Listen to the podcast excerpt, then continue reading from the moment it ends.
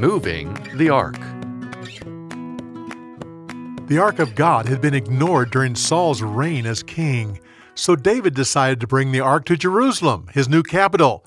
The people agreed that this was the right thing to do. Unfortunately, they didn't follow God's instructions on how the Ark was to be moved.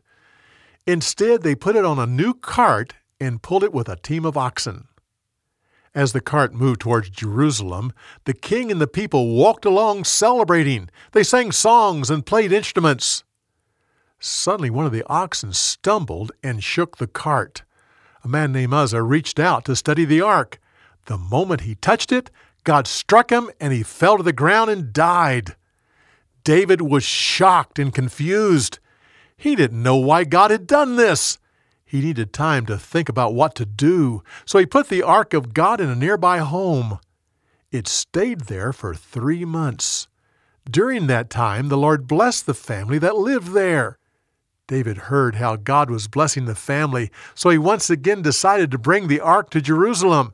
This time he told the Levites to purify themselves and follow the instructions that Moses gave on how the ark of God was to be carried.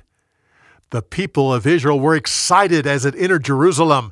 They made sacrifices to the Lord, shouted for joy, and blew trumpets. David danced with all of his might, and everyone rejoiced together. For more, go to BibleTelling.org.